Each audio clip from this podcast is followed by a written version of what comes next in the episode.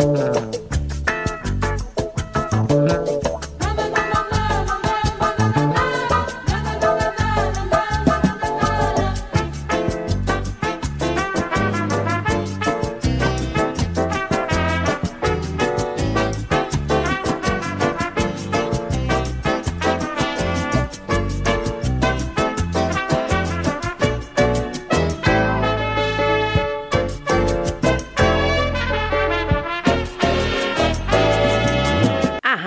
Web Manaua apresenta Revista Manaua com Oscar Henrique Cardoso.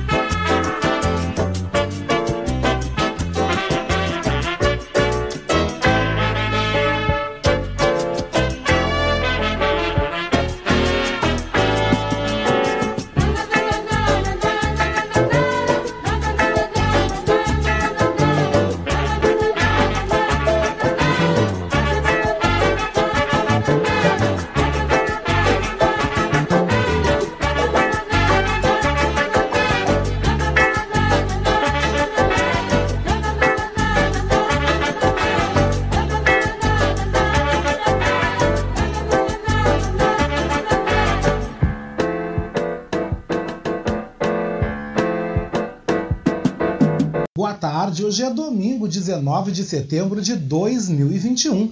Entrando no ar agora o nosso Revista Manaus, edição de domingo. Jornalismo, opinião, curiosidades, entretenimento e muitas variedades também no seu domingo. Com a produção e apresentação minha, né, Oscar Henrique Cardoso, apoio técnico de Jefferson Sampaio, apoio institucional de Daniela Castro, Sheila Fagundes nas redes sociais, também com o apoio da Vera Lúcia Santos e na direção da nossa rádio web Manaus, Beatriz Fagundes. Mas antes de começar o nosso programa, eu quero dar um recadinho para você que acompanha a nossa programação. Você sabe que você ainda pode participar do nosso programa de financiamento coletivo. Ouça esse recado, viu?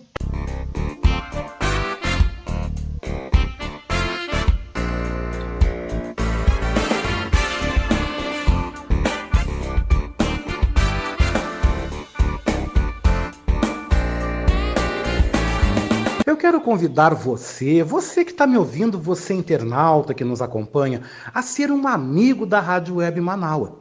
Você pode ser nosso amigo e também nosso parceiro no nosso projeto do financiamento coletivo. Acesse manaua.com.br barra doe e escolha uma forma para você contribuir para o fortalecimento de um canal de comunicação independente e democrático. Lá você vai encontrar diversas formas de contribuição como boleto, cartão de crédito e até mesmo depósito em lotéricas ou agências da Caixa Econômica Federal. Sua contribuição é fundamental para aprimorarmos ainda mais a nossa estrutura. Se você desejar saber mais sobre financiamento coletivo, você pode entrar em contato com a nossa colega Marilene Pullman através do telefone 51 99393 1747. Esta é a Rádio Web Manaua.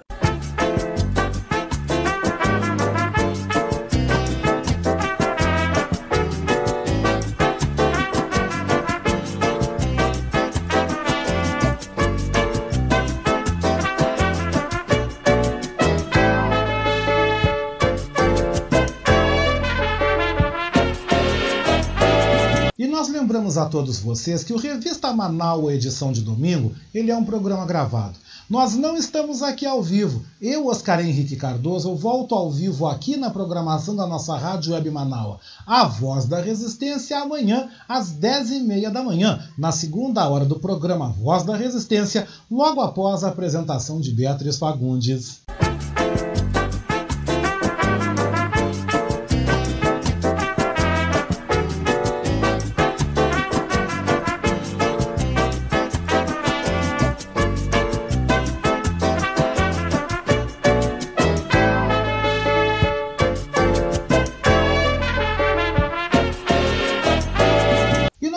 Abrimos a nossa primeira edição do programa Revista Manaus, edição de domingo, 19 de setembro de 2021, tratando sobre um drama que aumenta com a crise econômica e social que vivemos. Eu falo da fome, que desde a década de 40 é vista, vivida e estudada. Com a pandemia, vemos aumentar este drama e hoje 19 milhões de brasileiros passam fome em todo o país. E você confere na reportagem especial de Janaína Oliveira e Sandra Fontela, da agência Rádio Web em Brasília, uma radiografia histórica do drama da fome. Especial para o nosso primeiro Revista Manaua, edição de domingo, e que você confere agora.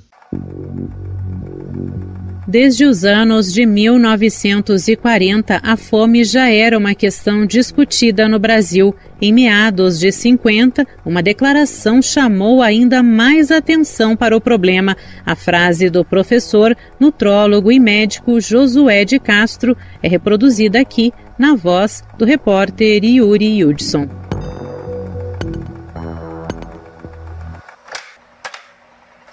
No Brasil, Ninguém dorme por causa da fome. Metade porque está com fome e a outra metade porque tem medo de quem tem fome.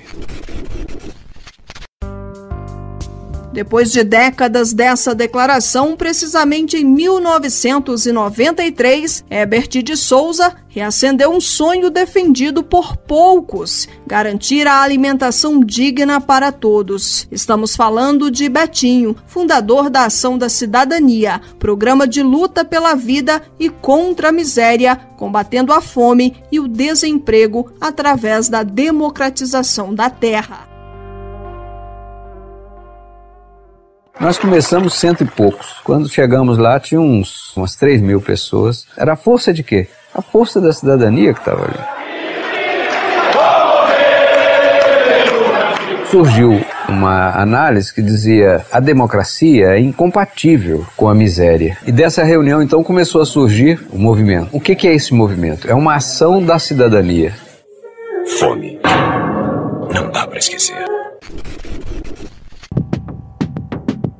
Dez anos depois da campanha de Betinho que mobilizou o país, em 2003, o então presidente Luiz Inácio Lula da Silva instituiu o programa Fome Zero e o programa Bolsa Família. Todo mundo tem direito de ajudar, pra todo mundo tem direito de comer.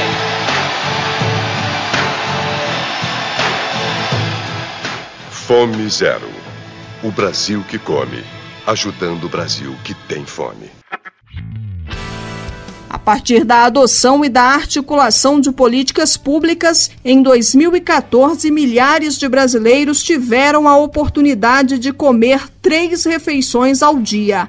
A condição de segurança alimentar representou um marco histórico e tirou o Brasil do mapa da fome, como bem lembra o diretor executivo da Ação da Cidadania, Kiko Afonso.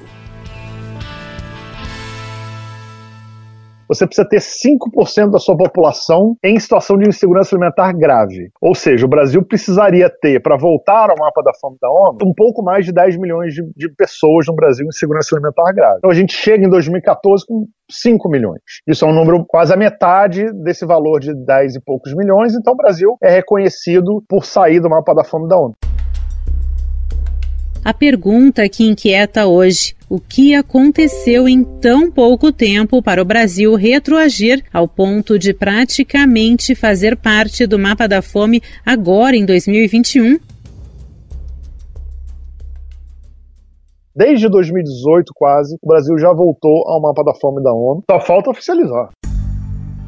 Será que é a pandemia a responsável por tudo isso? Se deve a uma construção de governo, de destruição de políticas públicas voltadas para a segurança alimentar. Então você tem políticas que são destruídas em relação à participação da sociedade civil junto ao governo. Então o Bolsonaro, no primeiro ato dele, extingue o Conselho Nacional de Segurança Alimentar, que é um órgão fundamental para essa construção de políticas públicas e para a gente saber como a fome está no Brasil. Desde o governo Temer, a gente tem uma política de destruição dos estoques reguladores de alimentos, que a Conab mantinha estoques de grãos, né, justamente para evitar que em choques é, de mercado, né, o arroz o feijão não subam da forma como subiram, porque são os alimentos principais da família brasileira, especialmente da população mais pobre. Você começa a destruir todas as políticas de apoio aos pequenos produtores brasileiros, apoio durante a Covid para esses pequenos produtores. As palavras do diretor da Ação da Cidadania são reforçadas pelo ex-presidente do Conceia, Conselho Nacional de Segurança Alimentar e Nutricional, Renato Maluf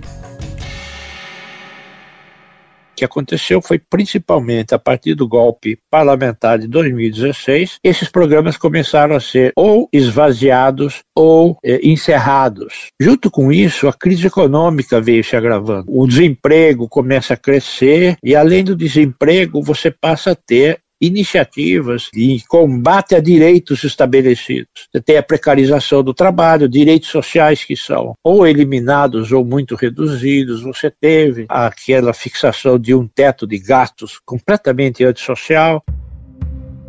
E se não bastasse a retirada de tantos programas sociais, o Brasil ainda enfrenta um governo negacionista. Jair Bolsonaro diz que não existe fome no país que ele governa. É um país aqui rico, praticamente qualquer plantio. Falar que se passa fome no Brasil é uma grande mentira. Passa-se mal, não come bem, aí eu concordo. Agora, passar fome não. Você não vê gente mesmo pobre pelas ruas com, com físico esquelético como a gente vê em alguns outros países aí. Tem gente com fome, tem gente com fome.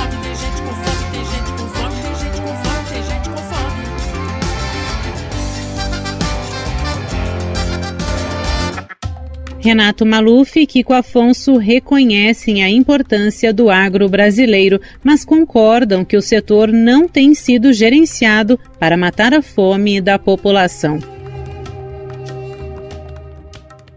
O fato da fome no país ter se agravado recentemente, mesmo num contexto em que o país bate recorde em cima de recorde das toneladas que produz, é uma comprovação, né, de que a questão principal não está na produção de alimentos, mas está no acesso a ele. Você tem toda uma cadeia produtiva em relação ao agronegócio que é isenta de impostos, é ICMS zero no Brasil, aquisição para o agronegócio. É um grande concentrador de renda que a única coisa que traz positiva para o Brasil é atrair dólar para o país para não desvalorizar o real. Mas fora isso, o mercado, o real por PIB trazido, ele gera muito pouco na redução da desigualdade e na distribuição distribuição de renda para o brasileiro.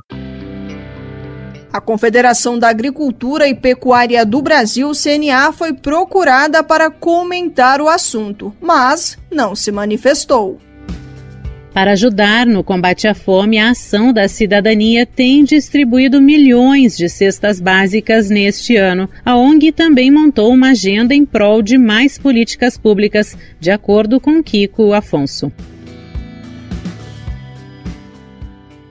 Então a gente lançou no ano passado em Agenda Betinho, com 40 propostas de política pública, mostrando leis que precisam ser cumpridas, são obrigações das prefeituras, quanto leis que são sugestões, né?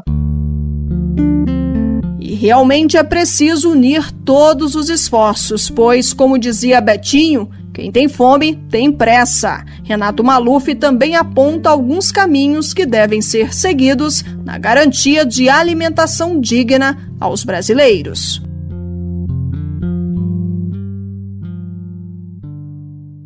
Então, hoje, nós temos uma necessidade urgente e imediata de transferir renda para as pessoas que não têm possibilidade de se alimentar por seus próprios meios. A primeira coisa urgente é preservar e ampliar o valor do auxílio emergencial, pensando que, em médio prazo, a gente caminhe para uma renda básica de cidadania. Tem outra questão que está colocada, o crescimento dos preços dos alimentos. E isso é preciso de ações do governo para enfrentar o tema do abastecimento. Enquanto a ação governamental não é capaz de matar a fome, a solidariedade reina. Sociedade e entidades estão unidas para alimentar quem tem fome. Quem tem fome tem pressa, não pode esperar. A fome é perversa, não dá pra negar. E quem alimenta esse monstro do mal é a desigualdade social. Tem barriga vazia fazendo chorar, mas a cidadania tem uma missão. Fazer esse mundo se mobilizar, pra nunca mais faltar o arroz e o feijão. A Uniafro Brasil, organização do movimento negro que atua há mais de 20 anos no campo da educação, mudou o foco nesta pandemia. Quem conta sobre a mudança é o professor de História e coordenador do movimento, Douglas Belchior.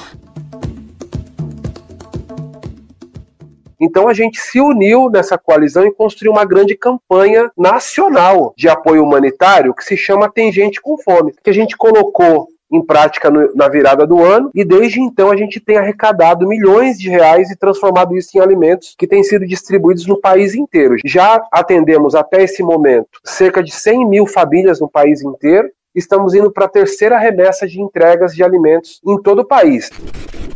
Tem gente com fome. Tem gente com fome. Tem gente com fome. Se tem gente com fome, Ai de comer. Essa articulação da Uniafro reúne mais de 200 organizações de periferias, favelas e quilombos em todo o país.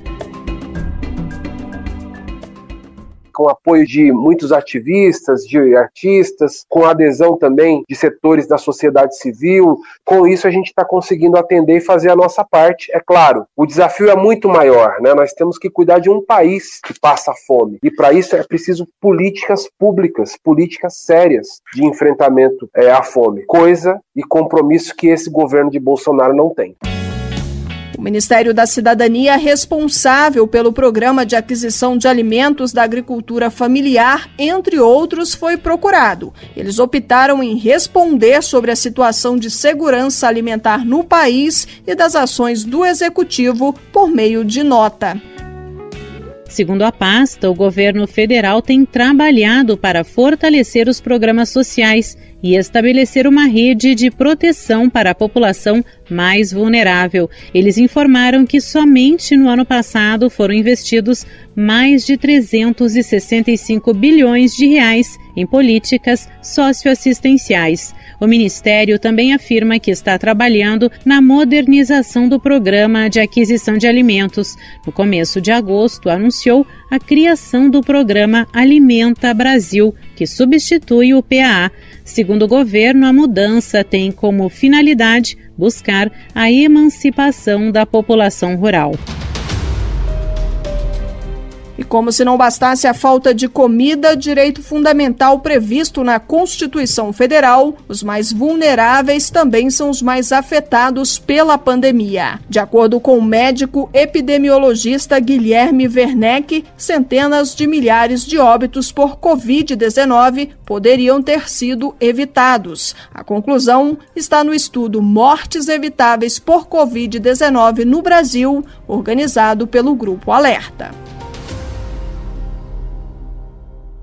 Só nesse primeiro ano, após a primeira morte por Covid no Brasil, a gente estimou que são 305 mil óbitos em excesso. Desses 305 mil óbitos, nos leva à conclusão que se a gente tivesse agido de forma mais adequada, de acordo com o que era recomendado, 40% desses 305 mil óbitos poderiam ter sido evitados. E olha que a gente não está falando de vacina, não é? A gente está falando só de medidas não farmacológicas, né? Distanciamento físico, proibição de aglomerações, uso intensivo de máscaras.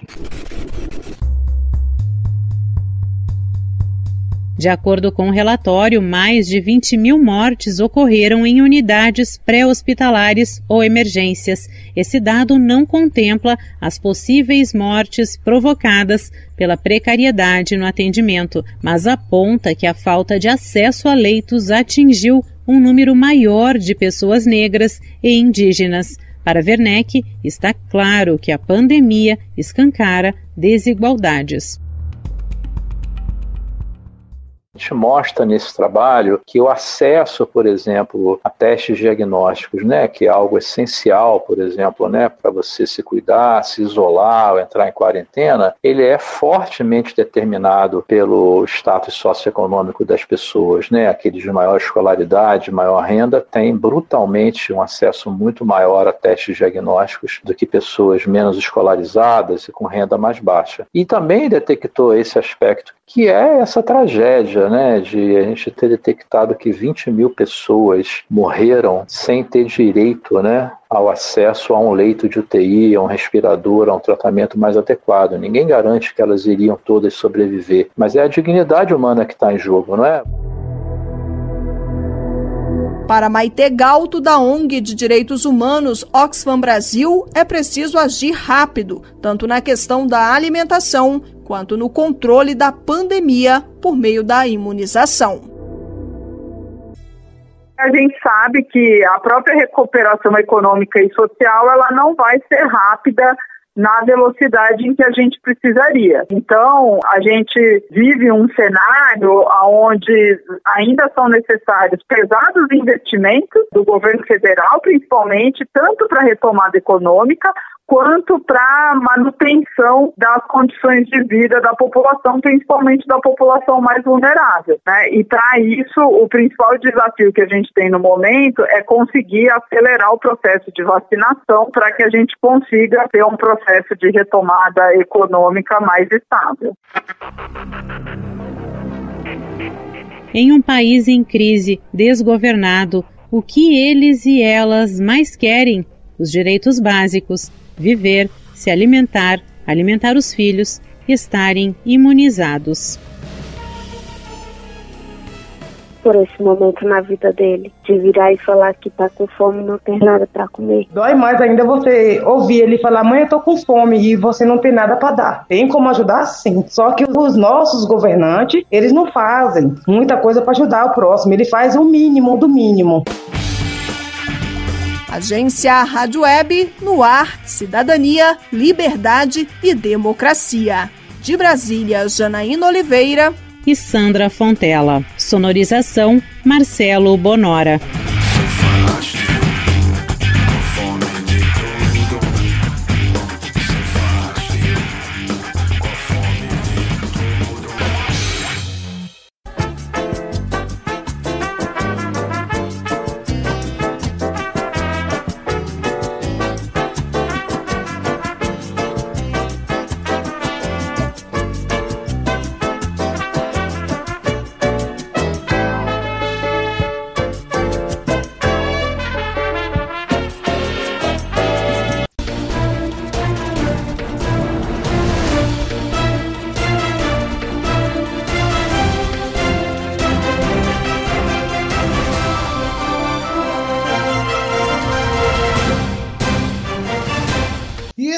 Revista Manaua, edição de domingo. E vamos então a algumas notícias, né? Porque o mundo não para.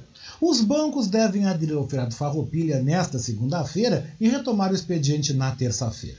Em nota, a Federação Brasileira de Bancos, a FEBRABAN, esclarece que os bancos não abrem em feriados oficiais, sejam eles municipais, estaduais ou nacionais, exceto pontos facultativos ou outros casos de impossibilidade de acesso às agências físicas. A entidade acrescenta que as contas que vencem nesses dias podem ser pagas no dia útil seguinte sem acréscimo de multas ou juros.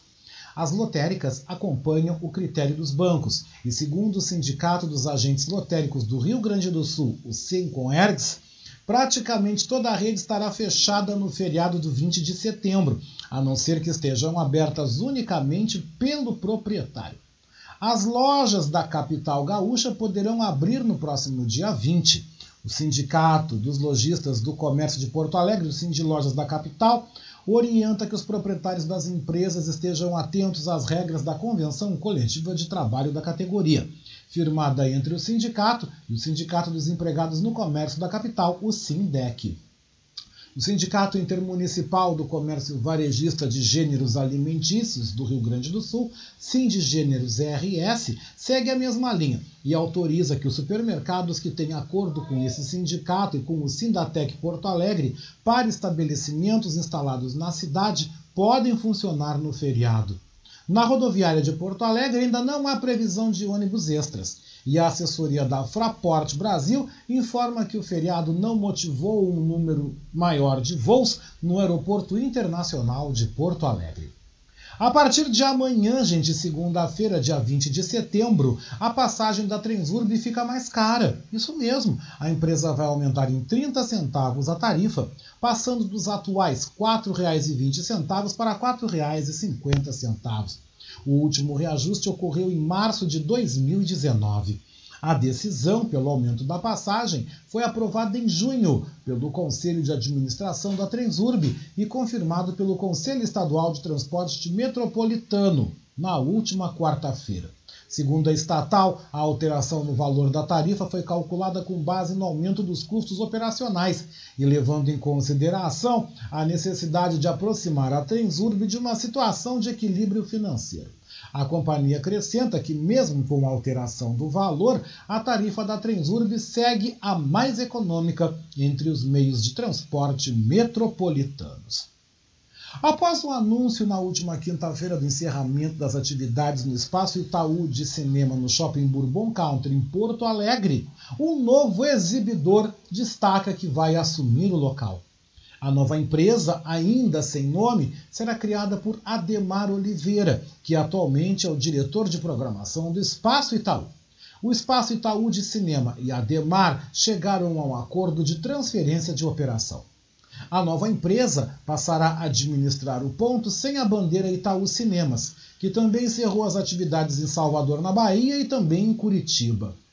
A programação do novo exibidor promete manter o mesmo estilo que consagrou o espaço mesclar filmes comerciais com obras independentes europeias e também brasileiras.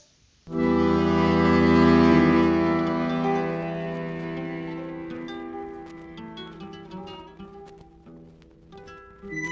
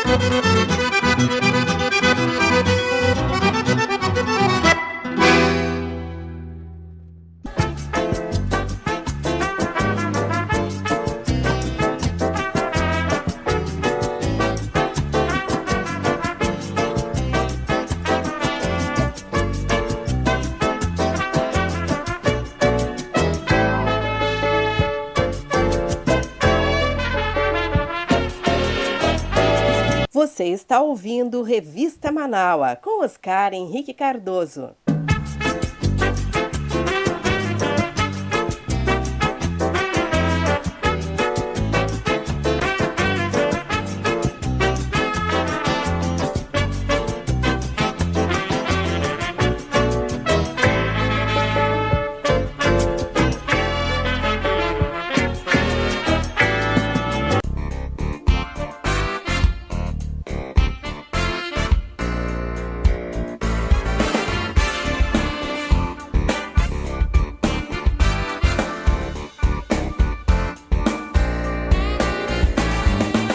Convidar você, você que está me ouvindo, você internauta que nos acompanha, a ser um amigo da Rádio Web Manaua. Você pode ser nosso amigo e também nosso parceiro no nosso projeto do financiamento coletivo. Acesse manaua.com.br barra doe escolha uma forma para você contribuir para o fortalecimento de um canal de comunicação independente e democrático. Lá você vai encontrar diversas formas de contribuição como boleto, cartão de crédito e até mesmo depósito em lotéricas ou agências da Caixa Econômica Federal. Sua contribuição é fundamental para aprimorarmos ainda mais a nossa estrutura. Se você desejar saber mais sobre financiamento coletivo, você pode entrar em contato com a nossa colega Marilene Pullman através do telefone 51 99393 1747. Esta é a Rádio Web Manaua.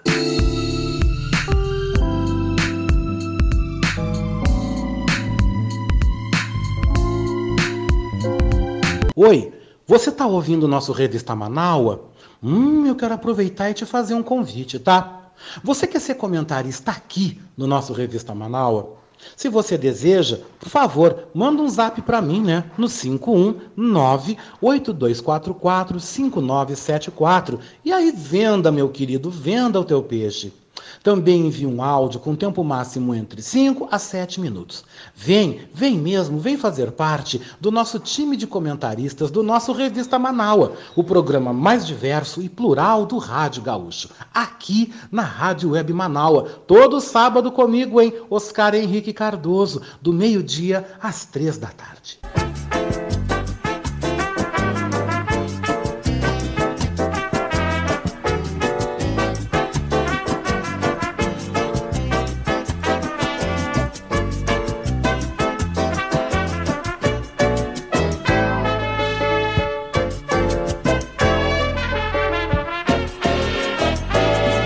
Você está ouvindo Revista Manaua com Oscar Henrique Cardoso.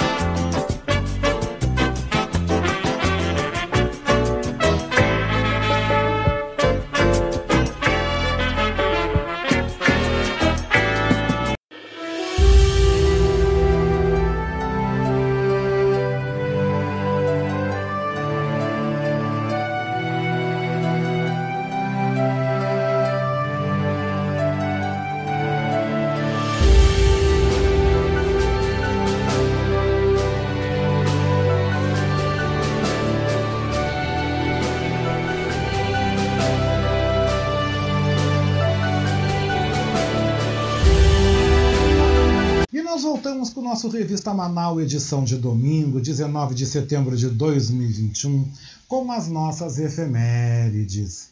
Hoje, 19 de setembro, é o Dia Nacional do Teatro e o Dia Nacional do Ortopedista. A santa do dia, Nossa Senhora da Salete, e o orixá é o Pai Oxalá. Hoje, em 1880, nascia o músico e compositor Zequinha de Abreu, autor do famoso choro Tico Tico no Fubá, morto em janeiro de 1935. Em 1921, nascia o educador Paulo Freire. Doutor honoris causa por 28 universidades, Paulo Freire foi o criador da chamada pedagogia do oprimido, método de alfabetização de adultos utilizado no Brasil e em outros países. Paulo Freire morreu vítima de parada cardíaca em maio de 1997. Em 1936 nascia Marta Rocha, eleita em 1954 a primeira Miss Brasil, falecida em julho de 2020 aos 87 anos. Em 1943, nascia o pianista e arranjador César Camargo Mariano. Em 1954, foi inaugurado o Estádio Olímpico Monumental, com o jogo de inauguração entre Grêmio e o Nacional de Montevidéu. O tricolor venceu por 2 a 0. Em 1956, foi aprovada a lei que permitiu ao presidente Juscelino Kubitschek de Oliveira transferir a capital da República, do Rio de Janeiro, para Brasília. E em 1961, nascia a cantora Eliana de Lima, sambista que começou sua carreira como intérprete nas escolas de samba do Carnaval paulistano. E em 1990 foi sancionada a Lei Orgânica da Saúde, que criava no Brasil o Sistema Único de Saúde, o SUS. E em 2013, o fazendeiro Vitalmiro Bastos de Moura, o Bida, foi condenado a 30 anos de prisão por ter mandado matar, em 12 de fevereiro de 2005, a missionária americana Dorothy Stamp. E a gente encerra nossas efemérides desta edição de domingo ouvindo Desejo de Amar, na voz da paulistana Eliana de Lima, a aniversariante deste domingo.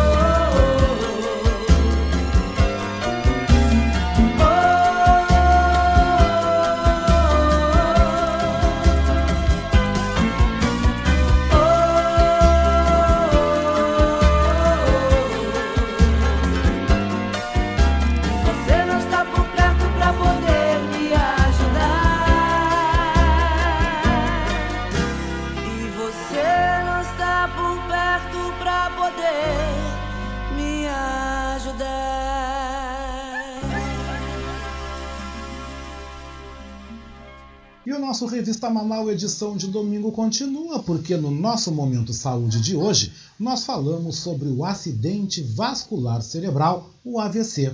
Saiba que o atendimento rápido pode salvar vidas e evitar sequelas, como explica a repórter Carolina Cassola, da agência Rádio Web em São Paulo.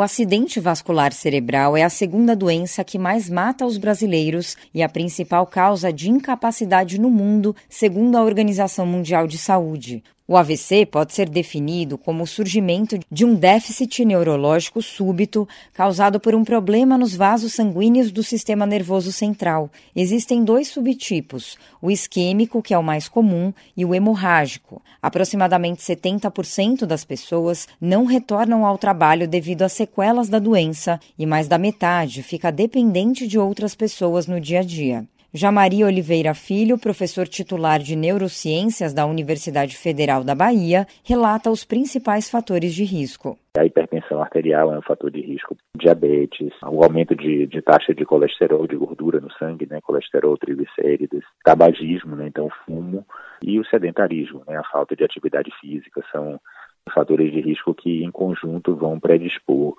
tanto ao AVC isquêmico é, quanto hemorrágico e, o, no, no, caso específico do AVC isquêmico, a formação dessas placas de gordura ou é, das doenças cardíacas que predispõem à formação dos coágulos. A Vida Conta e o AVC Não Espera é uma campanha de conscientização que ressalta a importância do rápido atendimento às pessoas que sofrem um acidente vascular cerebral. A iniciativa destaca o acrônimo SAMU Sorriso, Abraço, Música, Urgência como ferramenta importante para verificar possíveis sinais de alerta e agilizar o socorro ao paciente. É, você pede para o paciente fazer a expressão de sorrir e se a boca estiver torta, você imagina que ali pode, pode estar havendo um AVC. O A é de abraço, então é, significa você pedir para o paciente levantar os braços. Se ele não consegue levantar tão bem um braço quanto o outro, também pode ser sinal de fraqueza de um lado do corpo. Né? M de música é de você pedir para ele falar uma frase como se fosse uma música. Então, se ele tiver com a fala meio embolada, ou tiver dificuldade de pronunciar as palavras específicas, também é, pode ser outro sinal de AVC. A campanha A Vida Conta e o AVC Não Espera é realizada pela Beringer Ingelheim, com importante apoio de associações de pacientes, como a Rede Brasil AVC. Quanto mais rápido for o atendimento diante de qualquer um dos sintomas, menores as chances de sequelas e de mortes. Agência Rádio Web de São Paulo, Carolina Cassola.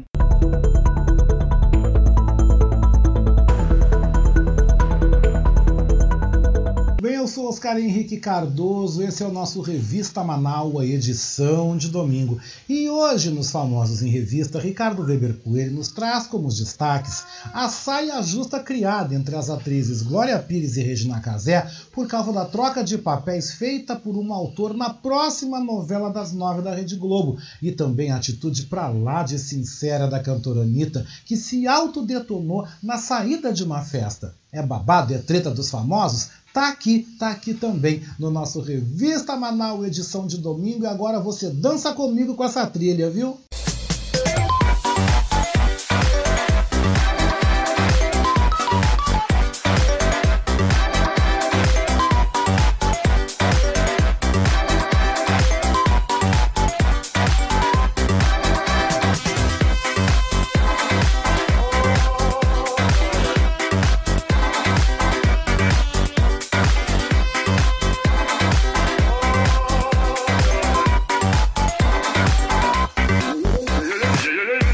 Oscar, boa tarde. Tudo bem? Boa tarde aos amigos Manaualtas.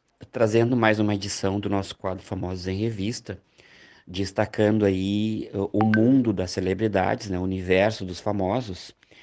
E o nosso primeiro destaque é entre du é, sobre duas atrizes, né, que são aí veteranas, né, são atrizes globais uh, tem uma carreira bem consolidada na TV, no teatro e, na, e no cinema, que são as atrizes Regina Casé e Glória Pires. O João Emanuel Carneiro, que é um autor de novelas, está escrevendo uma nova novela para o horário nobre, né, para as 21 horas, onde até então a Glória Pires estava escalada para fazer uma vilã nessa novela, né, que tem como título provisório, provavelmente, Olho por Olho, só que a, a gente sabe que à medida que o autor vai escrevendo, ele vai meio que escalando, né, escalonando os artistas, os, os atores e atrizes que ele gostaria de ver nessa novela, só que ele trocou. Ele substituiu a Glória Pires pela Regina Casé. E os internautas, sempre atentos, né, os fãs do João Manuel Carneiro, não gostaram da troca repentina. E o que, que eles fizeram? Eles detonaram a Regina Casé. Ora, eu acho que nesse ponto aí a artista não tem nada a ver. Eles teriam que ter criticado é o João Manuel Carneiro pela troca, né? Mesmo tendo feito sucesso aí no, no, papel lá da Dona Lourdes, no Amor de Mãe, parece que a Regina Casé, ela não é muito querida pelo público, ela não é bem quista, né? O pessoal tem um ranço dela, pelo menos né, após essa, essa após essa substituição, ficaram com o ranço da Regina Casé. O que se sabe também, segundo a colunista, é que a Regina Casé, aliás, é que a Glória Pires, ela vai uh, para um outro projeto ainda que está em segredo, está em, tá em, tá em sigilo, né? E não vai fazer então essa vilã na próxima novela do João Emanuel Carneiro, né, que se chama Olho por Olho. E o nosso segundo destaque da, da nossa edição do Famosa em Revista é dela, mais uma vez, da Anitta, que está sempre aí na mídia, que está sempre em voga, que está sempre aí causando, né? E a Anitta está uh, cada vez mais internacional. Ela está aí com a carreira uh, internacional, assim, vamos dizer, bem encaminhada, né? Já é bem conhecida do público lá fora. E ela participou uh, de uma festa, agora na última segunda-feira, dia 13, né, lá em Nova York, uh, promovida uma festa dada por uma outra cantora tão famosa quanto ela, que estão especulando aí que de repente elas façam uma parceria futuramente, né, que é a cantora Rihanna. E a gente sabe que os artistas, quando estão nesses lugares públicos, quando, quando estão em festas, quando estão em uh, festivais, quando estão, sei lá, em N espetáculos, né, N shows, eles gostam de sair bem na foto, né? E foi isso que aconteceu. A Anitta, ela saiu bem na foto, mais uma, uma vez a foto, né? Uma foto. Ela saiu bem na foto, ela foi clicada e ela saiu bem na foto, só que quando ela viu a foto, ela disse assim: Não, só um pouquinho, essa aqui não sou eu. Eu estou muito bem nessa foto aqui. Não, não, não é, não, não, não. A imagem aqui não, não condiz com o meu estado quando eu estava saindo da festa. A Anitta aí bem sincera, bem sincerona, dizendo, né, que não era, aquela foto não era ela, porque, né, na, na, no, quando ela saiu da festa, né, que foi na madrugada, quatro horas da manhã, ela disse que estava completamente bêbada. Estava completamente bêbada e que aquela foto não tinha nada a ver com ela. Então, a Anitta aí sempre sincera, sempre é, aí o famoso sincericídio, né? Dizendo que a foto não simplesmente não era ela, né? Que, que era outra pessoa, né? Então é isso. Né? Os, destaques do, do, os destaques do nosso quadro uh, Famosa em Revista uh, são esses para, este, para essa edição. Eu deixo um grande abraço a todos, desejando um bom final de semana, uma ótima semana e até a próxima. Tá? Até mais. Eu adoro essas fofocas, esses babados, vocês sabem, né, gente? Sábado e domingo aqui na Manaus, vocês sabem que tem. E agora, em mais uma edição do nosso quadro Viva la France, o professor Maurício Gomes apresenta um outro grande nome da música francesa, The Silence, com o sucesso Voyage, Voyage. É Viva la France!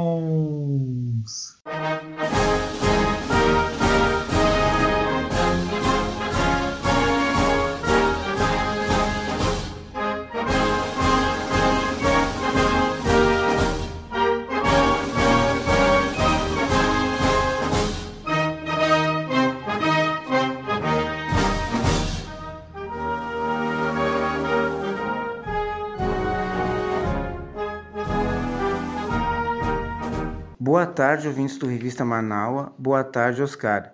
O Vive la France de hoje traz Desiree Les, que é uma cantora francesa de origem tcheca que nasceu em 25 de setembro de 1952. Nos anos 70, envolveu-se no mundo da moda, criando uma linha para mulher intitulada Pimenta e Sal. No início dos anos 80, viaja para a Índia e decide tornar-se cantora. Lançou algumas canções em 1984, mas foi com a música Voyage Voyage de 1986 que se tornou conhecida mundialmente, chegando ao topo das paradas de sucesso em muitos países. Em 1989, lança um álbum em homenagem ao namorado François. Depois disso, teve uma filha e decidiu fazer uma pausa na carreira de cantora. Agora ouviremos o grande sucesso de Desiree Les, Voyage, Voyage. Voyage,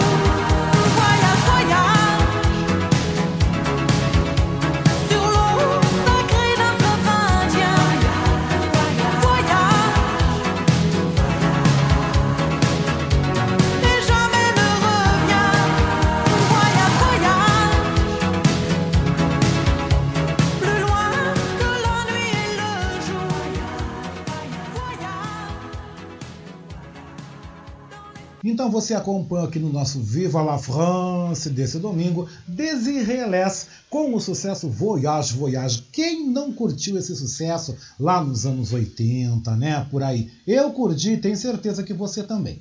Mas saindo da música francesa, gente, o samba pede passagem no nosso Revista Manaus edição de domingo, com mais uma edição do quadro Batucando por aí.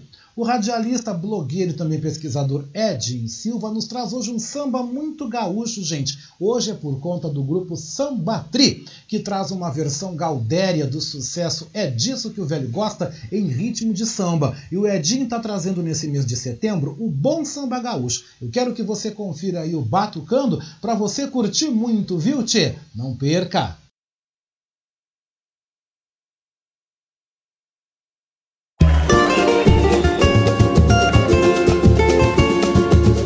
Batucando por aí. As batucadas dos nossos tantãs.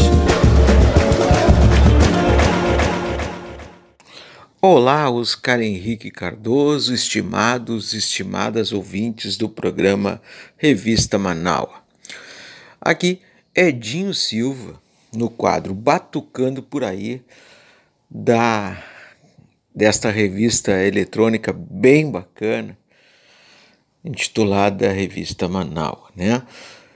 Em meio aos festejos e comemorações da Semana Farroupilha, eu peço uh, permissão para não comentar muita coisa por conta da ausência de maiores discussões e reflexões sobre a importância e o papel dos lanceiros negros nesse contexto. É, cresci sem saber sequer o nome de algum algum desses personagens da história. E por que eu estou dizendo isso? Porque foi de, é de fundamental importância que saibamos quem são, afinal de contas, os heróis por trás da moldura do retrato. E dentro da proposta que fiz lá no início do mês de setembro, trago aqui um grupo gaúcho, o Samba Tri, que à época trazia a voz forte, potente e marcante do Gustavo Martins, hoje atualmente em carreira solo, para, diria, sambar um pouco neste comentário dessa edição da revista, tá bom? Então, com vocês, com vocês, Samba Tri na voz de Gustavo Martins. Fui, viva o SUS, boa semana para todos. Ih, compadre, o pagode pegou fogo. Ih, olha só esse cavaco, tá maneiro, hein? É contigo então. Bota lenha na fogueira. Hoje o samba vai amanhecer. Compadre, hoje o samba vai até sacode, levanta a poeira, simbora nessa brincadeira. O couro tá comendo, só falta. Firma aí, segura nossa batucada, atura o swing Olha da a ginga, olha a ginga da menina. Tabaco tanto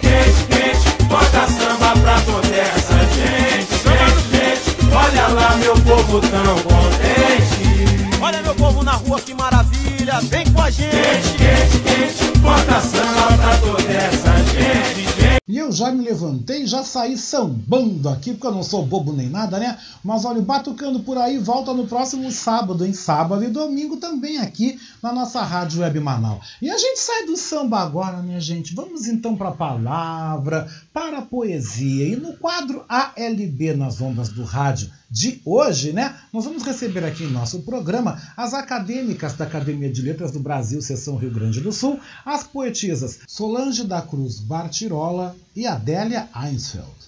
São palavras de amor que vão realmente aquecer o seu coração nesse domingão.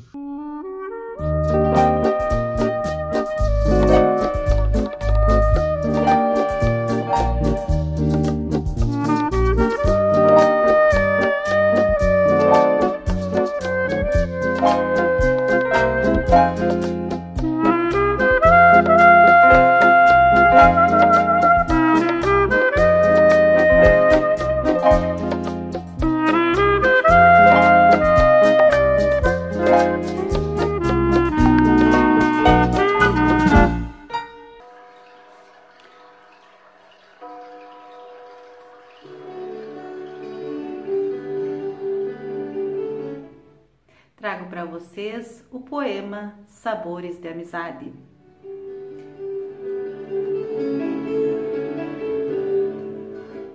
Companheirismo, reciprocidade, palavras carinhosas, mil sorrisos espontâneos, dedicação, confiança, sinceridade, diálogo fraterno misturado com tolerância. Se não tiver, substitua por convivência humana misturada com paciência. Acrescente aí um pouquinho da sua alegria habitual. Delicie-se num encontro casual. Procure ser compreensivo, gentil, honesto e cordial. Deixe-se descansar por alguns momentos com longos bate-papos. Segredinhos devem ser guardados no íntimo do ser. Cumplicidade nas peripécias e também na arte do bem viver. Muita conversa jogada fora. Respeitabilidade pode ser acrescentada a qualquer hora. Bata tudo. Vibre, vibre com o coração, descobrindo as próprias potencialidades. E de vez em quando, uma sacudida na sensibilidade, procurando sempre pela verdade. Para finalizar, junte lentamente o amor, o perdão e a lealdade. Saboreie, saboreie ao final as delícias de ser uma pessoa feliz e repletas de amizade.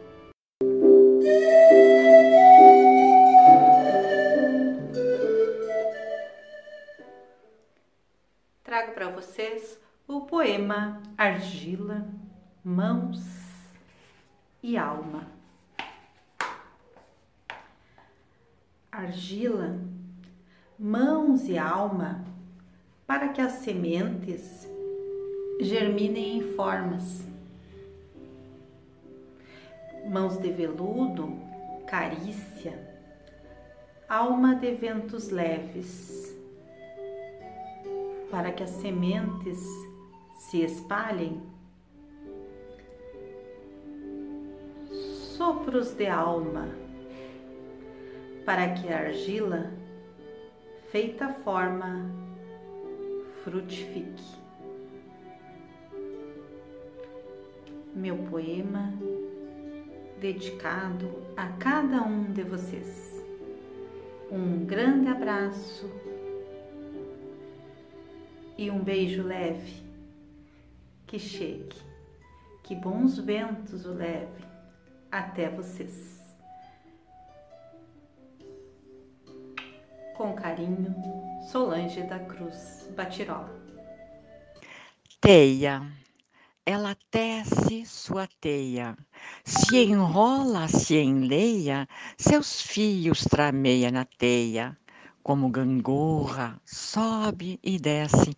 Pelos fios balança, se lança, quase cai. Equilibra, avança, o topo logo alcança. Enlaça, abraça, suas crias cria. Passa a noite e chega o dia, ela continua sua lida. Sua vida conquista, realiza, vence. Ela é uma mulher.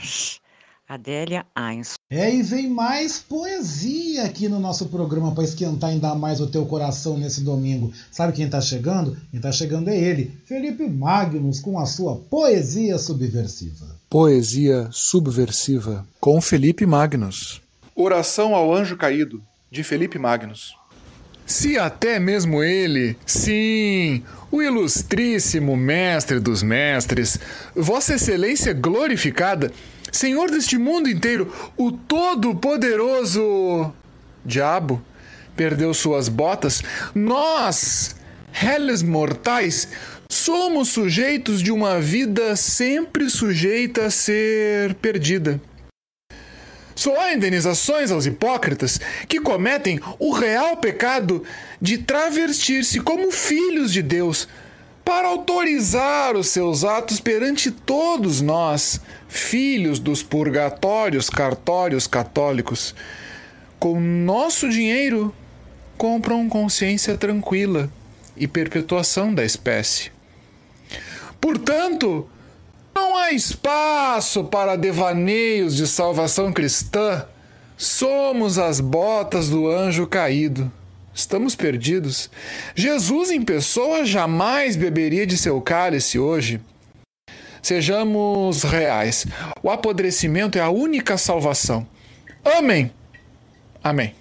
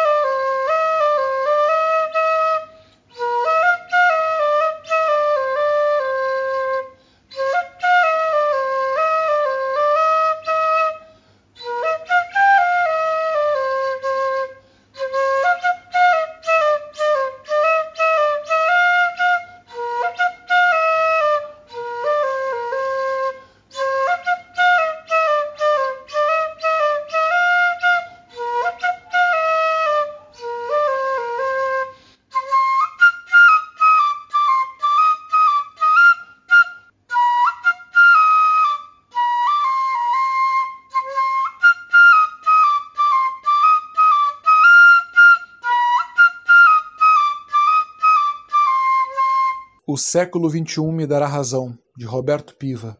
O século XXI me dará razão por abandonar na linguagem e na ação a civilização cristã ocidental e oriental com a sua tecnologia de extermínio e ferro velho, seus computadores de controle, sua moral, seus poetas babosos, seu câncer que ninguém descobre a causa, seus foguetes nucleares caralhudos, sua explosão demográfica, seus legumes envenenados, seu sindicato policial do crime, seus ministros gangsters, seus gangsters ministros, seus partidos de esquerda fascistas, suas mulheres nave escola, suas fardas vitoriosas, seus cacetetes eletrônicos, sua gripe espanhola, sua ordem unida, sua epidemia suicida, seus literatos sedentários, seus leões de chácara da cultura, seus pró-Cuba, seus anti-Cuba, seus capachos do PC, seus bidês da direita, seus cérebros de água choca, suas mumunhas sempiternas, suas xícaras de chá, seus manuais de estética, sua aldeia global, seu rebanho que saca, suas gaiolas, seus jardinzinhos com vidro fumê, seus sonhos paralíticos de televisão, suas cocotas, seus rios cheios de sardinha, suas preces, suas panquecas recheadas com desgosto, suas últimas esperanças, suas tripas, seu luar de agosto, seus chatos, suas cidades embalsamadas, sua tristeza, seus cretinos sorridentes, sua lepra, sua jaula, sua estricnina, seus mares de lama, seus mananciais de desespero. E o nosso revista especial de domingo abre passagem para o nosso time de colunistas mais plural do Rádio Gaúcho, é isso mesmo, né? E no esporte, nosso comentarista Denilson Flores participa agora falando sobre os jogos dos times gaúchos no Brasileirão. Logo mais à noite, o Grêmio enfrenta novamente o Flamengo no Maracanã, agora pelo Brasileirão. E o esporte está chegando com o Denilson Flores, hein? Tudo contigo, hein, Denilson? Boa tarde.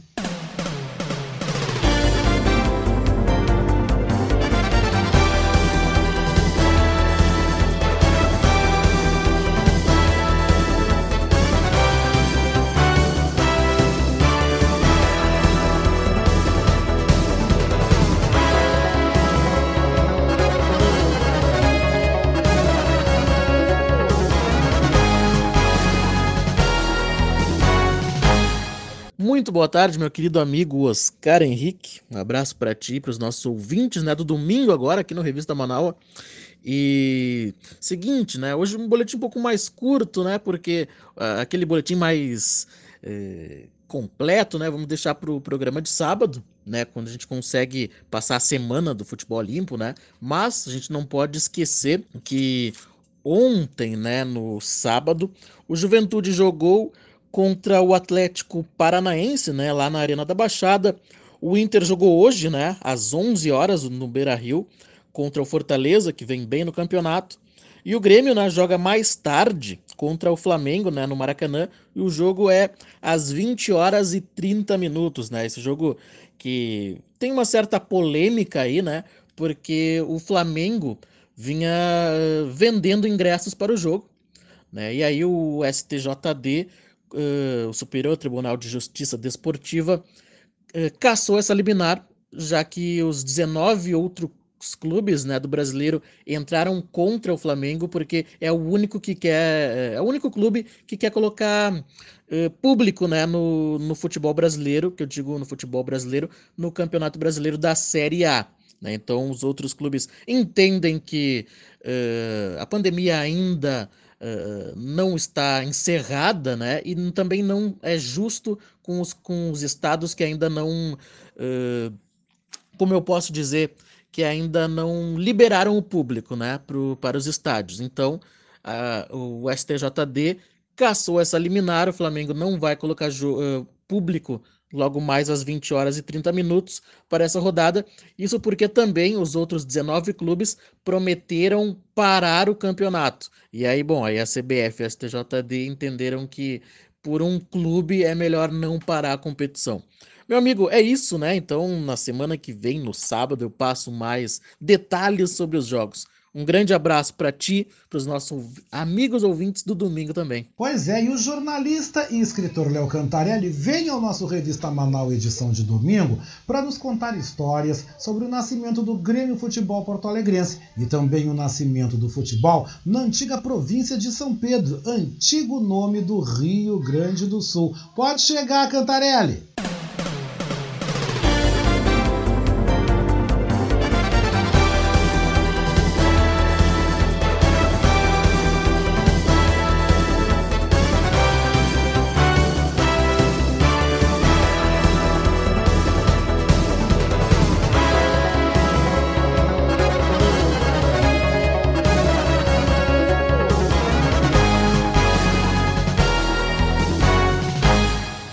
Olá, amigos da revista Manaua, tudo bem?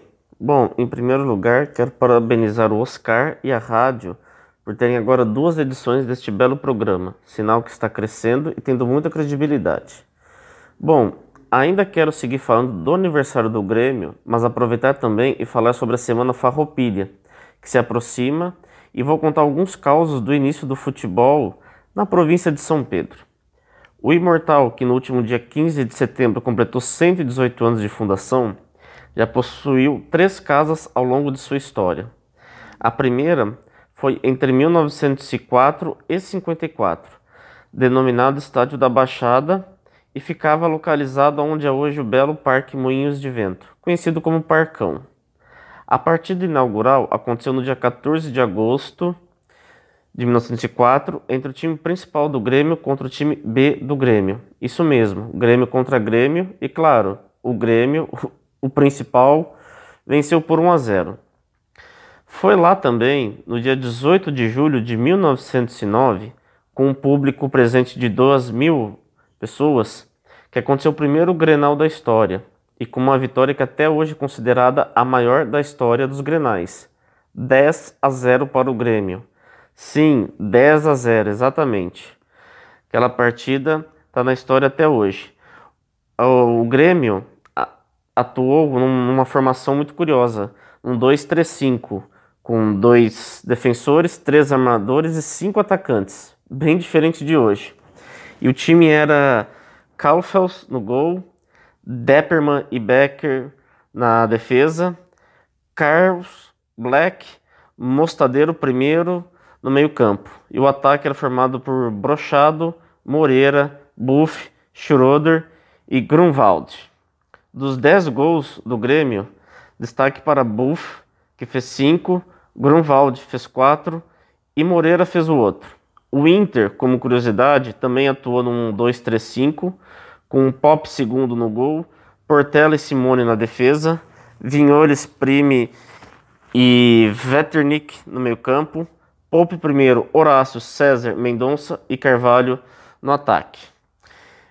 E dizer também que nesses primeiros anos o Grêmio já tinha os seus adeptos, tanto que em 1910 a diretoria colocou um arame farpado no entorno da baixada e começou a cobrar ingresso do público. Nessa mesma temporada, teve o início do Campeonato Citadino de Porto Alegre. Por muito tempo, esses torneios foram os mais importantes para as equipes da capital gaúcha. O Grêmio venceu as edições de 1911 e 1912, sendo estes os primeiros títulos relevantes da história da equipe com maior torcida da região sul do Brasil.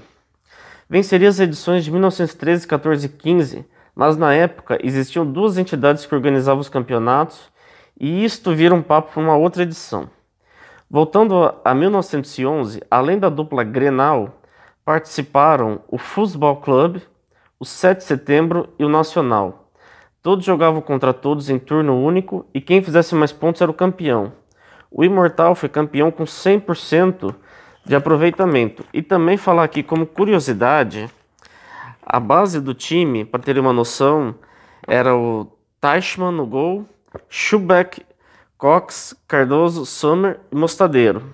Mas na frente, Ribeiro segundo, Bento, Mordiek, Crivellaro e Grunwald no ataque. Já em 1912, foram os mesmos cinco participantes, mas desta vez havia turno e retorno. O Grêmio foi campeão invicto e na penúltima rodada, fazendo com que a jornada de encerramento não ocorresse. Foram sete jogos com cinco triunfos e dois empates. Aqui um time base também desse Grêmio era Teichmann no gol, Mordiek, Schurbach, Chiru, Summer e Ribeiro na defesa. Mais para frente, Alencastro, Geyer, Buff, Hansen e Sisson. Enfim, um pouco da história do glorioso Grêmio e do início do futebol gaúcho. Na próxima edição falarei das glórias do Inter também. Então, torcedor colorado, não se preocupe. Até mais. E falando sobre educação financeira, a nossa economista e professora Patrícia Nascisandes vem ao nosso Revista Manaus Especial de domingo falar sobre o aumento dos preços dos automóveis.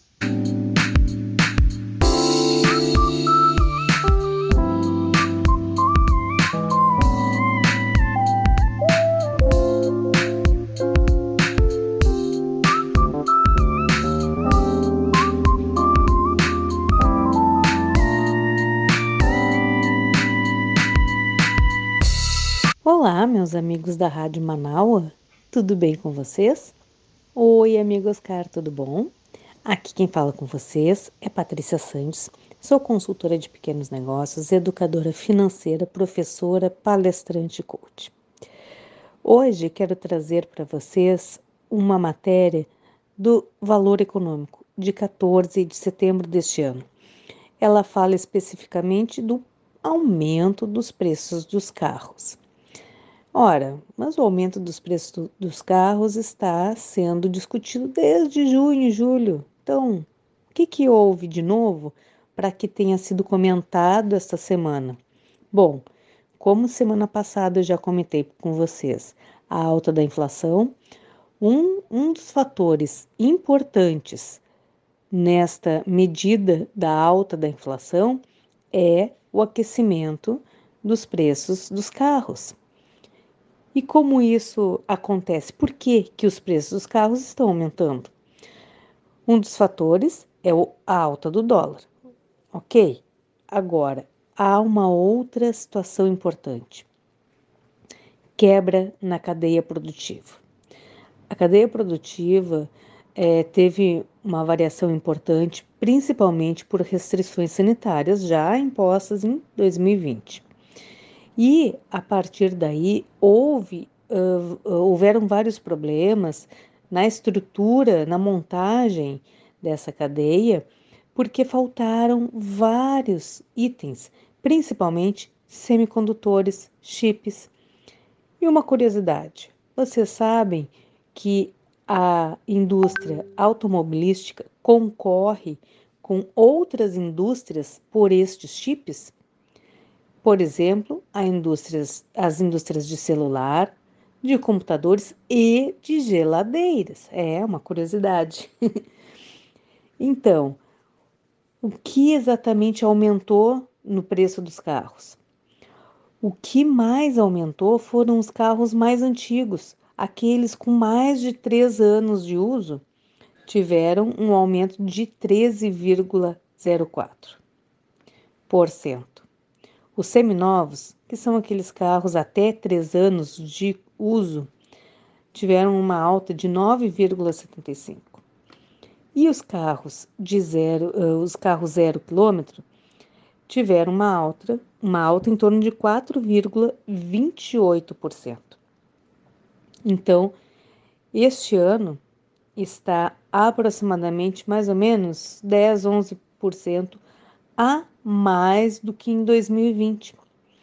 E, apesar dessa, dessa alta de preços, apesar da falta de, da, da indisponibilidade de carros, porque os carros estão sendo constru, eh, construídos, estão sendo colocados à disposição num tempo maior, né? Então as pessoas estão esperando mais para receber o seu carro. Apesar disso, as vendas cresceram. Por exemplo, de janeiro a agosto de 2021, os emplacamentos do Brasil foram de aproximadamente 2,3 milhões. 27,8% a mais do que 2020. Então, eu quero trazer para vocês uma reflexão.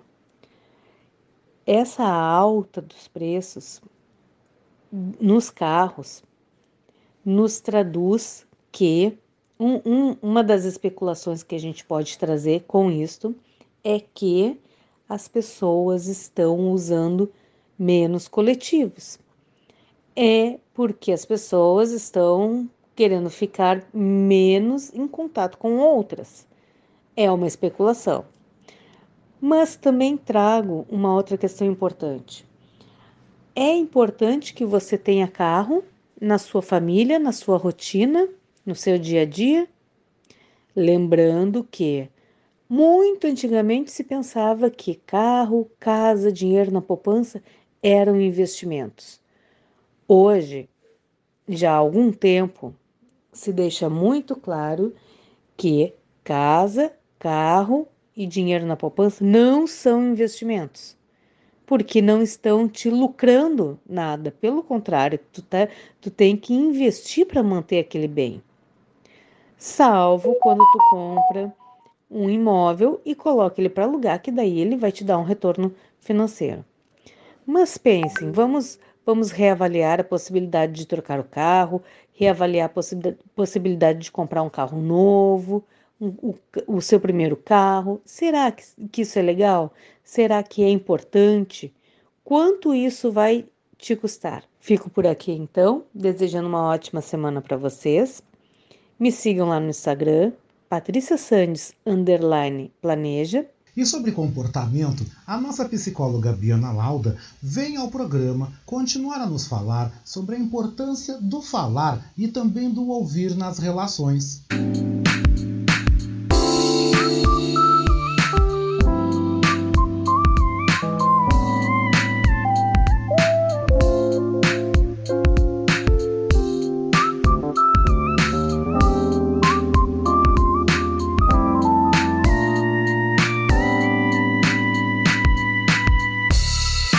Boa tarde a todas e todos os ouvintes do programa Revista Manaua. Boa tarde, Oscar. Na semana passada eu falei com você sobre a importância do falar, do ouvir e ser ouvido nas relações. E eu disse que essa semana a gente ia seguir esse papo porque dá muito pano para manga. Então eu terminei o programa falando uh, sobre quando o incômodo ou o problema ou aquilo que deve ser falado diz respeito justamente às pessoas que nos relacionamos, que gostamos, que convivemos, o que, que a gente faz? Muitas vezes o que acontece nessas situações é que pode haver um grande medo de falar sobre o que está incomodando. Talvez por uma sensação que, tu não, que o que tu tem a dizer não é importante. Nesse caso, talvez tu costume desvalorizar as tuas experiências, as tuas sensações e le legitimar mais o que o outro pensa ou sente. Então, talvez tu tente se encaixar no que tu imagina que o outro espera por, por acreditar que o teu modo não é importante. Também pode acontecer esse encaixe ao modo do outro por um medo de uma rejeição, Quer dizer, então, se eu for realmente como eu sou, espontânea, falar dos meus incômodos, dos meus desejos, e o outro não validar ou aceitar isso, vai ser muito doloroso, então eu posso me sentir rejeitada. Quando isso acontece, a gente acaba muitas vezes se adaptando tanto ao outro, tanto ao que o outro espera de nós, ou o que a gente imagina que ele espera, que a gente acaba perdendo aquilo que realmente a gente é sem saber mais o que faz sentido para nós, os nossos gostos, as nossas preferências. Então a gente acaba negando a nossa individualidade, né? Isso quando alguma isso acontece, quando de alguma forma eu tenho um padrão de me adaptar demais, de ceder demais, de me dobrar muito para caber em um espaço que na realidade eu não caibo. E essa situação é muito sofrida, porque todos nós uh, necessitamos manifestar e expressar aquilo que a gente é de forma mais genuína. Senão a gente acaba se sentindo desconectado da gente mesmo, né? Vazios, angustiados. Pode acontecer também o contrário. Que a pessoa sempre sinta que tem razão, que o ponto de vista dela é o certo e acabar não abrindo espaço para o outro, para a diferença, para a composição na relação. Então é tudo do meu jeito ou não é. Em alguma medida, esse aspecto está dentro de cada um de nós, porque a gente olha através dos nossos olhos, né? E a gente costuma acreditar ou sentir que aquilo que a gente vê, da forma como a gente vê, é a realidade, é o certo, é a única forma possível. Então, em alguns momentos, tu pode não querer falar de algum incômodo teu com o outro, porque aquilo é tão óbvio, mas tão óbvio que tu pensa que não precisa ser dito, né? Aí então o outro não age como tu espera. E aí tu fica decepcionado, chateado, né? E segue numa evitação de se relacionar, de dialogar. Nesses momentos, muitas vezes, pode ter internamente, escondidinho, ali um grande desejo de que o outro me leia e saiba exatamente o que eu sou, o que eu penso, o que eu quero, o que eu sinto. Isso até pode acontecer algumas vezes, né, quando a gente tem muita intimidade, sintonia com alguém, mas não é a regra. E no geral, para que o outro saiba o que a gente quer, o que a gente espera numa relação, a gente precisa falar. Bom, então eu falei basicamente de duas possibilidades assim de jeito de lidar né? Uma uh, que se adapta demais e a outra que não arreda o pé, né? Que não quer se adaptar. Nesses dois casos, a gente não tem uma relação de duas individualidades. A gente tem uma unidade, né? Um todo que não se separa, uma verdade só, uma só forma certa. Para que haja relação, há que existir no mínimo duas individualidades com todas as suas pluralidades, identificações, sombras, potencialidades, dificuldades e tudo mais. E para que isso aconteça, a gente possa se relacionar a partir do que a gente é e aceitando o que o outro é, a gente precisa ter uma certa firmeza daquilo que a gente é, mas ao mesmo tempo uma capacidade de adaptação, de uma maleabilidade para receber esse outro. Isso é extremamente difícil, porque geralmente a gente não aceita esse outro em nós mesmos. A gente não aceita as nossas dualidades, a nossa multiplicidade, a nossa complexidade e ficamos presos em uma só forma que às vezes nos limita em descobrir a nossa forma mais genuína ou até de explorar outras tantas possibilidades que a gente pode descobrir em nós mesmos. Tabiana, mas como é que se faz isso? Olha, pessoal, não tem uma receita mas é fundamental que a gente possa se comunicar com o outro e com a gente mesmo, abrir espaço para ouvir esses diálogos internos, os nossos conflitos, a nossa totalidade, e abrir espaço para poder ir ao encontro do outro, nos colocando, nos posicionando, falando dos nossos incômodos, dos nossos desejos, mas também abrindo espaço para ouvir, para receber esse outro da forma como ele é. Isso não é nada fácil, porque a gente tem uma grande tendência de sempre querer que o outro seja aquilo que a gente espera de encaixar o outro no que a gente imagina e também de acabar nos encaixando nesse imaginário. Isso nos reduz, nos limita, nos fragmenta. Então, o convite é poder ir nesse caminho de poder se expressar em totalidade. E isso quer dizer lidar com o que eu gosto em mim, com o que eu sou boa, as minhas potencialidades e também aquilo que eu nego, que eu acho feio em mim, que é doloroso, que eu não gosto. E a relação com o outro nos traz esses aspectos geralmente. Por isso, muitas vezes é tão difícil se relacionar, porque todos esses aspectos ocultos vêm à tona e atuam na relação de uma forma inconsciente. Por isso, quanto mais a gente se conhecer, mais a gente se mostrar para o outro e aceitar receber esse outro como ele é, mais a gente se desenvolve, vai desfazendo esses nós ocultos das relações. Então, a comunicação é uma das grandes chaves desse processo e por isso a importância do falar, do ouvir e do ser ouvido nas relações. Então, eu termino a conversa de hoje trazendo uma frase do Jung que eu gosto muito, né? Que ele diz que somente aquilo que realmente somos tem o poder de nos curar. Então, hoje eu vou ficando por aqui. Uma ótima semana a todas e todos e um grande abraço. E de volta ao nosso Revista Manaus especial de domingo, o professor Maurício Gomes nos comenta sobre o Setembro Amarelo.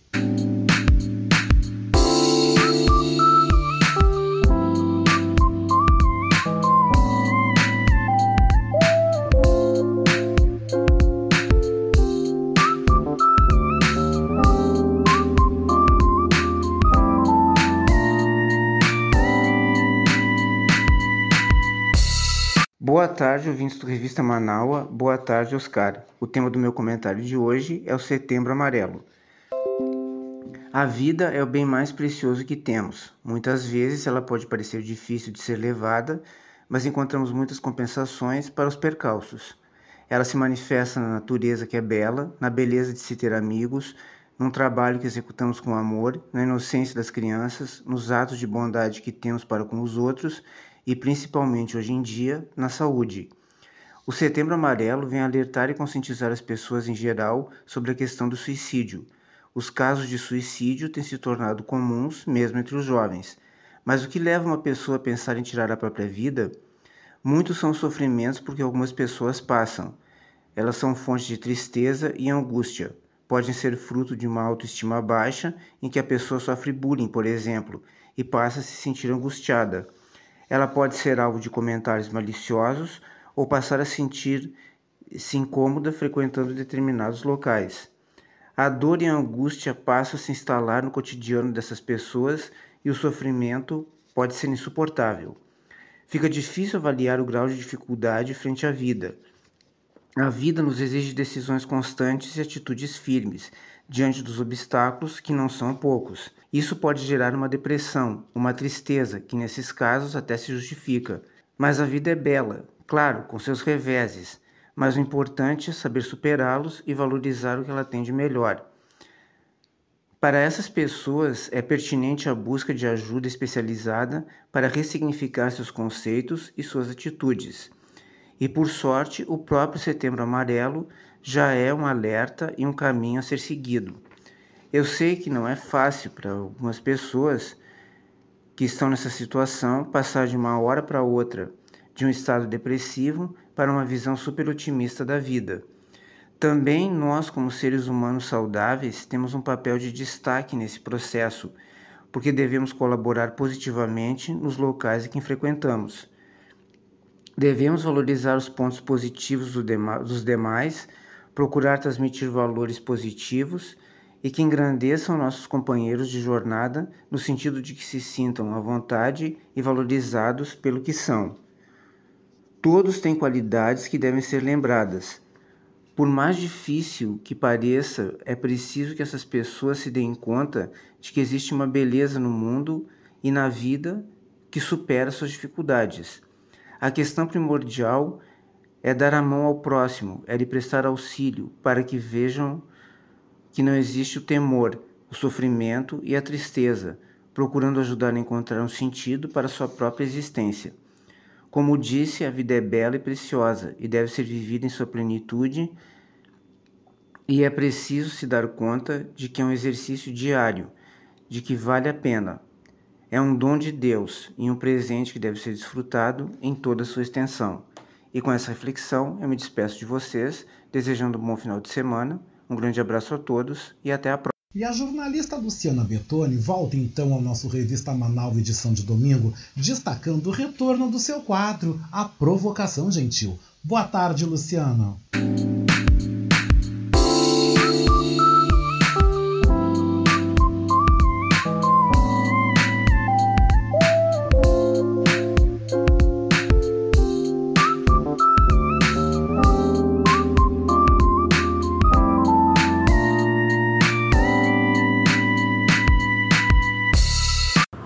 Olá, tudo bem? Aqui Luciana Betoni, LB Jornalista Provocação. Eu quero agradecer mais uma vez ao Oscar, que me convidou para fazer parte como colunista aqui na revista Manaua. Eu vou me apresentar. Meu nome é Luciana Betoni, sou LB Jornalista Provocação. Eu estou sempre por dentro das novidades dos mundos offline e online. Para quem não me conhece, está me conhecendo hoje, vai ficar sabendo que eu comento sempre sobre boas iniciativas que devem ser sempre elogiadas e compartilhadas. Gosto muito de fazer minhas provocações gentis e também gosto muito de estar conectada. Eu tenho uma frase que eu adaptei do velho guerreiro, que eu digo que quem não se conecta não se comunica. Mas essa frase não quer dizer exclusivamente ao mundo digital. Eu quero dizer que nós temos que ter as conexões e eu aprecio as conexões offline e online. Porque eu gosto muito de aprender com as pessoas às quais eu convivo. Então, hoje, já para estrear o programa, eu vou fazer uma provocação gentil. Bom, a gente vê que o mundo está cada vez mais complicado. Além do título da música dos anos 80 da Legião Urbana, ela é uma frase rotineira e contemporânea. A gente ouve por aí: Poxa, eu queria mudar o meu mundo, o meu país, a minha cidade e o meu bairro, mas eu não sei como ajudar. Ah, eu quero ajudar, mas eu não tenho tempo. Ah, não sou eu quem devia me preocupar com isso. Ah, não vou receber nenhum centavo sequer e as pessoas não vão me retribuir. Bem, eu digo para vocês que se a gente decidir mudar, arrumar, atualizar e melhorar o mundo que a gente vive, a melhor coisa é, primeiramente, mais ação e menos reclamação. Levanta da cadeira, banco, da tua zona de conforto e começa a te movimentar. Busca soluções e transformação. Faz acontecer. Quem quer, arruma um jeito. Quem não quer, arruma uma desculpa. Então vamos fazer mais ações para com Porto Alegre, para termos uma cidade mais inclusiva, mais justa, mais acessível a todos. Essa cidade que nós tanto amamos que é Porto Alegre. Eu agradeço mais uma vez convite do Oscar. E quem quiser entrar em contato comigo, o meu e-mail soualucianab@gmail.com e as minhas redes sociais: Facebook, Twitter, Instagram, LinkedIn, Sou a Luciana B. Bom final de semana e até a próxima. Isso mesmo, Luciana, que bom que você está de volta. E o nosso jornalista e escritor Paulo Franklin comenta nesta edição do Revista Manaus Especial de domingo sobre as obras da Copa do Mundo de 2014 que ainda não estão concluídas em Porto Alegre, mas parece que isso vai andar. Será, Paulo? Boa tarde.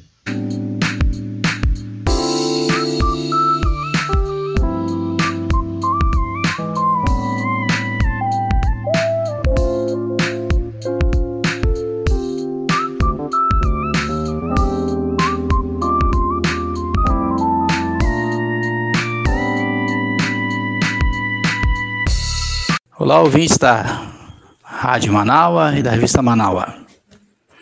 As obras da Copa de 2014 não estão prontas ainda. Estamos em 2021 e o ano que vem tem Copa no Catar. Já tivemos uma Copa em 2018 e a próxima é o ano que vem. E as obras da Copa em Porto Alegre não ficaram prontas. O mais incrível é que o dinheiro para as obras foi licitado, só que, no entanto, as obras não aconteceram e ninguém foi responsabilizado. Nem os, o, o prefeito, nem o governador, ninguém. Simplesmente estão todas as obras paradas uma delas, vindo a tronco, sem previsão. As obras da ponte do Guaíba foram entregues parcialmente. Faltam muitas alças de acesso. A Voluntários da Pátria não foi feita. Mas quem sabe na Copa de 2026 as obras da Copa de 2014 estejam prontas em, em Porto Alegre. Não sei como estão as obras da Copa de 2014 nos demais estados em que houve a realização do evento em 2014. Possivelmente também não devem estar concluídas. Mas, como sabemos, no Brasil o que importa é fazer os eventos e o restante que beneficia a população fica para um segundo momento, um terceiro momento, ou depois se vê. E aqueles que deveriam realizar as obras, executar as obras e entregar as obras prontas, não o fizeram. E nem foram responsabilizados. E como já ouvimos muitas vezes, o dinheiro sumiu. O dinheiro veio, foi distribuído nos estados, nos municípios, que seriam sede da, da Copa, e, no entanto, as obras não ficaram prontas apenas os estádios, que os estádios para nós são apenas obras faraônicas que custaram milhões ou bilhões se juntarmos todos os estádios feitos para a Copa de 2014. E estão lá, em vários pontos do Brasil, que nem futebol, nem times de futebol possuem. Mas tem grandes arenas construídas, enquanto as obras que deveriam beneficiar a população do Brasil até hoje não estão concluídas. Vamos aguardar, quem sabe, se o Brasil for sede de uma próxima Copa, termine essas obras da Copa do Mundo do Brasil de 2014, em que fizemos um grande fiasco tomando 7 a 1 da Alemanha e depois 3 a 0 da Holanda, ficando em quarto lugar numa Copa que organizamos. fiasco no campo e fiasco também na conclusão de obras no Brasil. Boa tarde, sou Paulo Franklin falando para a Rádio Manaua e Revista Manaua. E o nosso colega ator, produtor cultural e também apresentador Fábio Klein chega ao nosso Revista Manaus especial de domingo comentando sobre o documentário produzido pelo jornalista Joaquim de Carvalho, veiculado no site no canal da TV 247 no YouTube, sobre a tal da facada no presidente Jair Bolsonaro, à época candidato, durante a campanha eleitoral de 2018. Boa tarde, Fábio.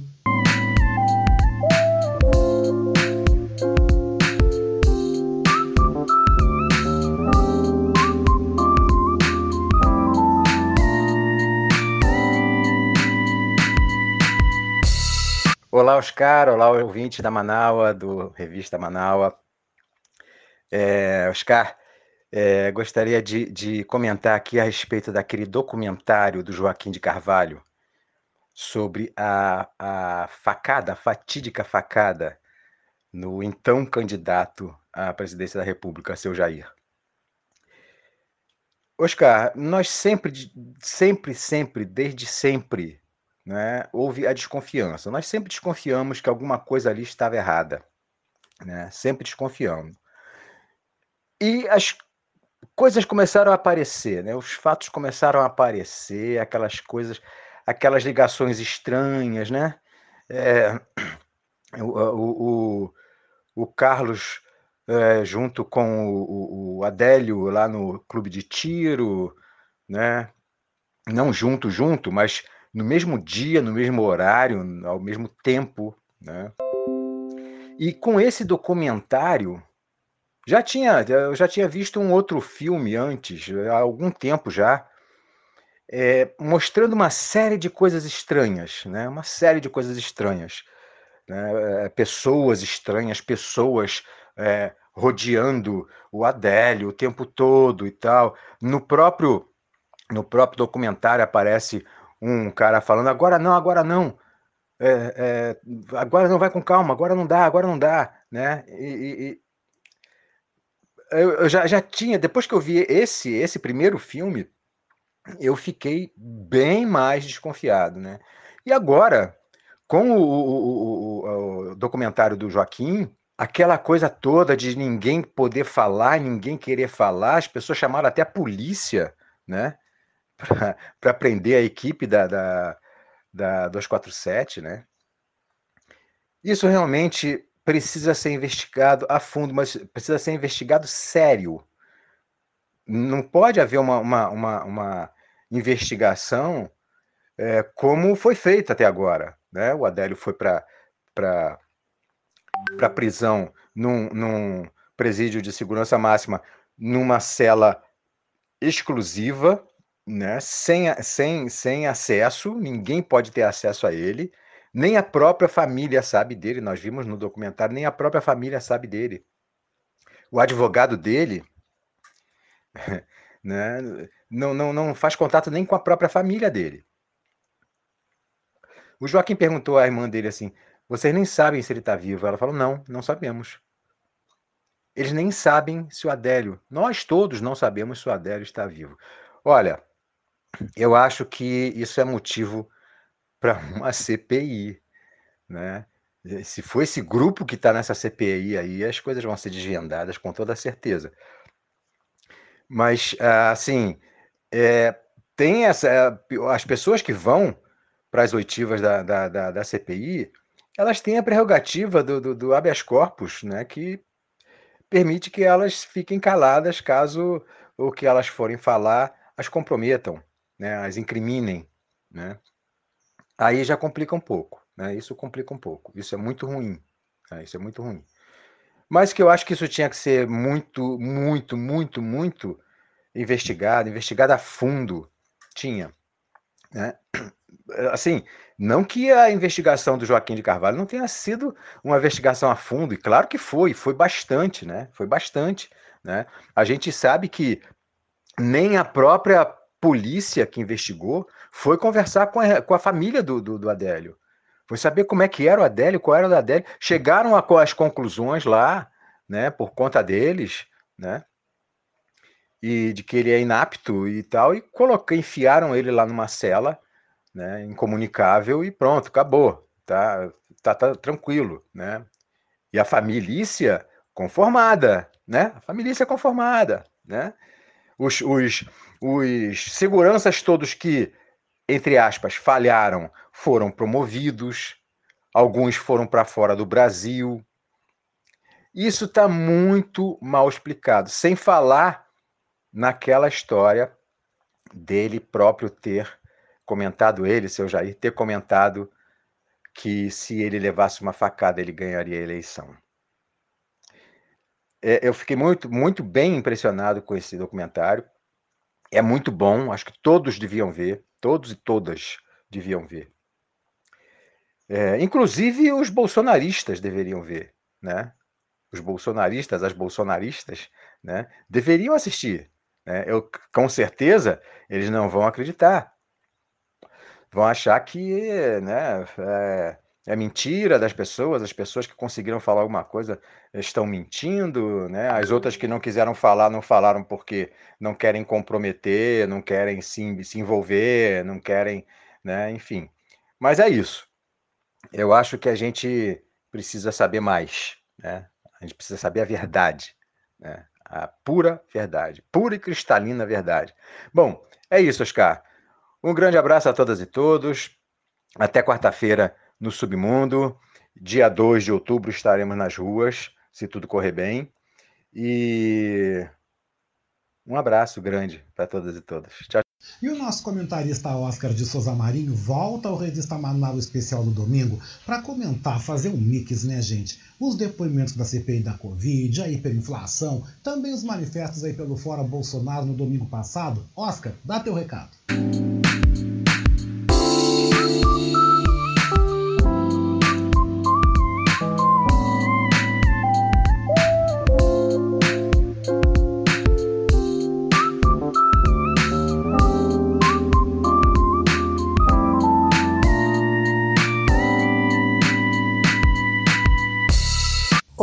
Boa tarde, Oscar Henrique Cardoso, meu mestre da comunicação.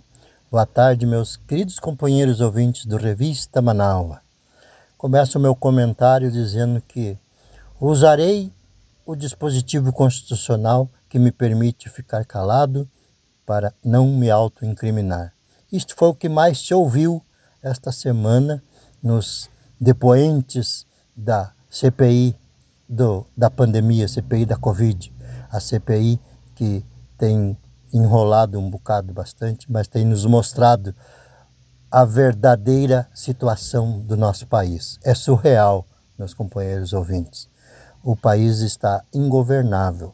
Nós estamos à beira da superinflação, o descontrole de preços, a roubalheira que está acontecendo em todos os setores do governo e o presidente tirou para algum importunar os ministros, os deputados, os senadores, todos aqueles que se colocam, que se opõem ao seu plano de ditador, ele uh, desqualifica, ele humilha, ele abandona seus próprios companheiros conforme vão uh, sendo, se enrolando com a justiça, ele vai abandonando e nós seguimos em frente, denunciando e uh, avisando aos companheiros que estamos numa situação muito complicada, muito difícil.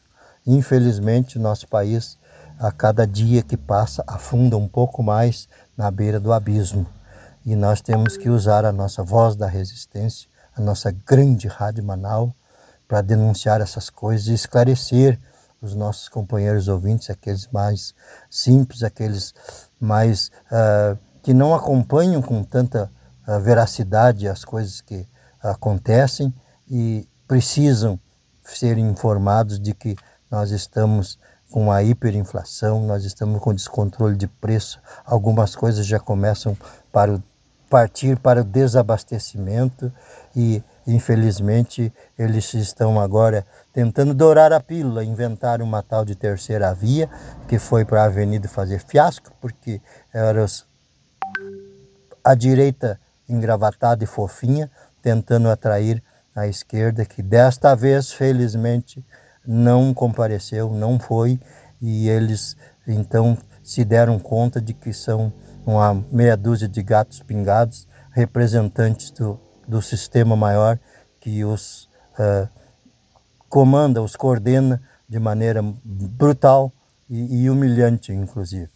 Mas, como eu disse, na Manaus nós vamos denunciando e vamos esclarecendo aquelas pessoas que precisam.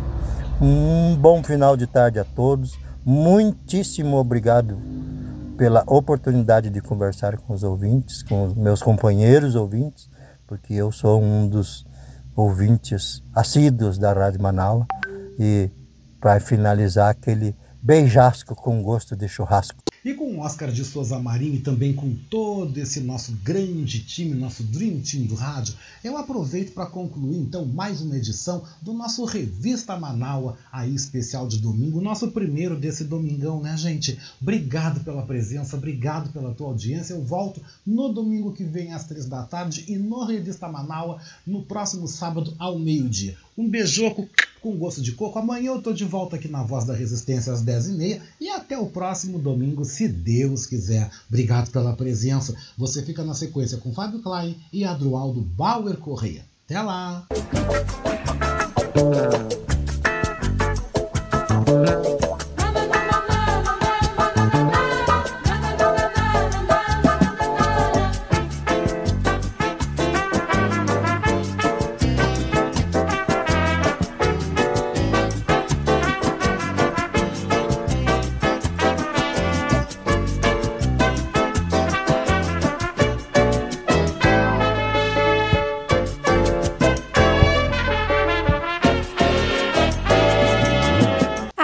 Rádio Web Manaua apresentou Revista Manaua com Oscar Henrique Cardoso.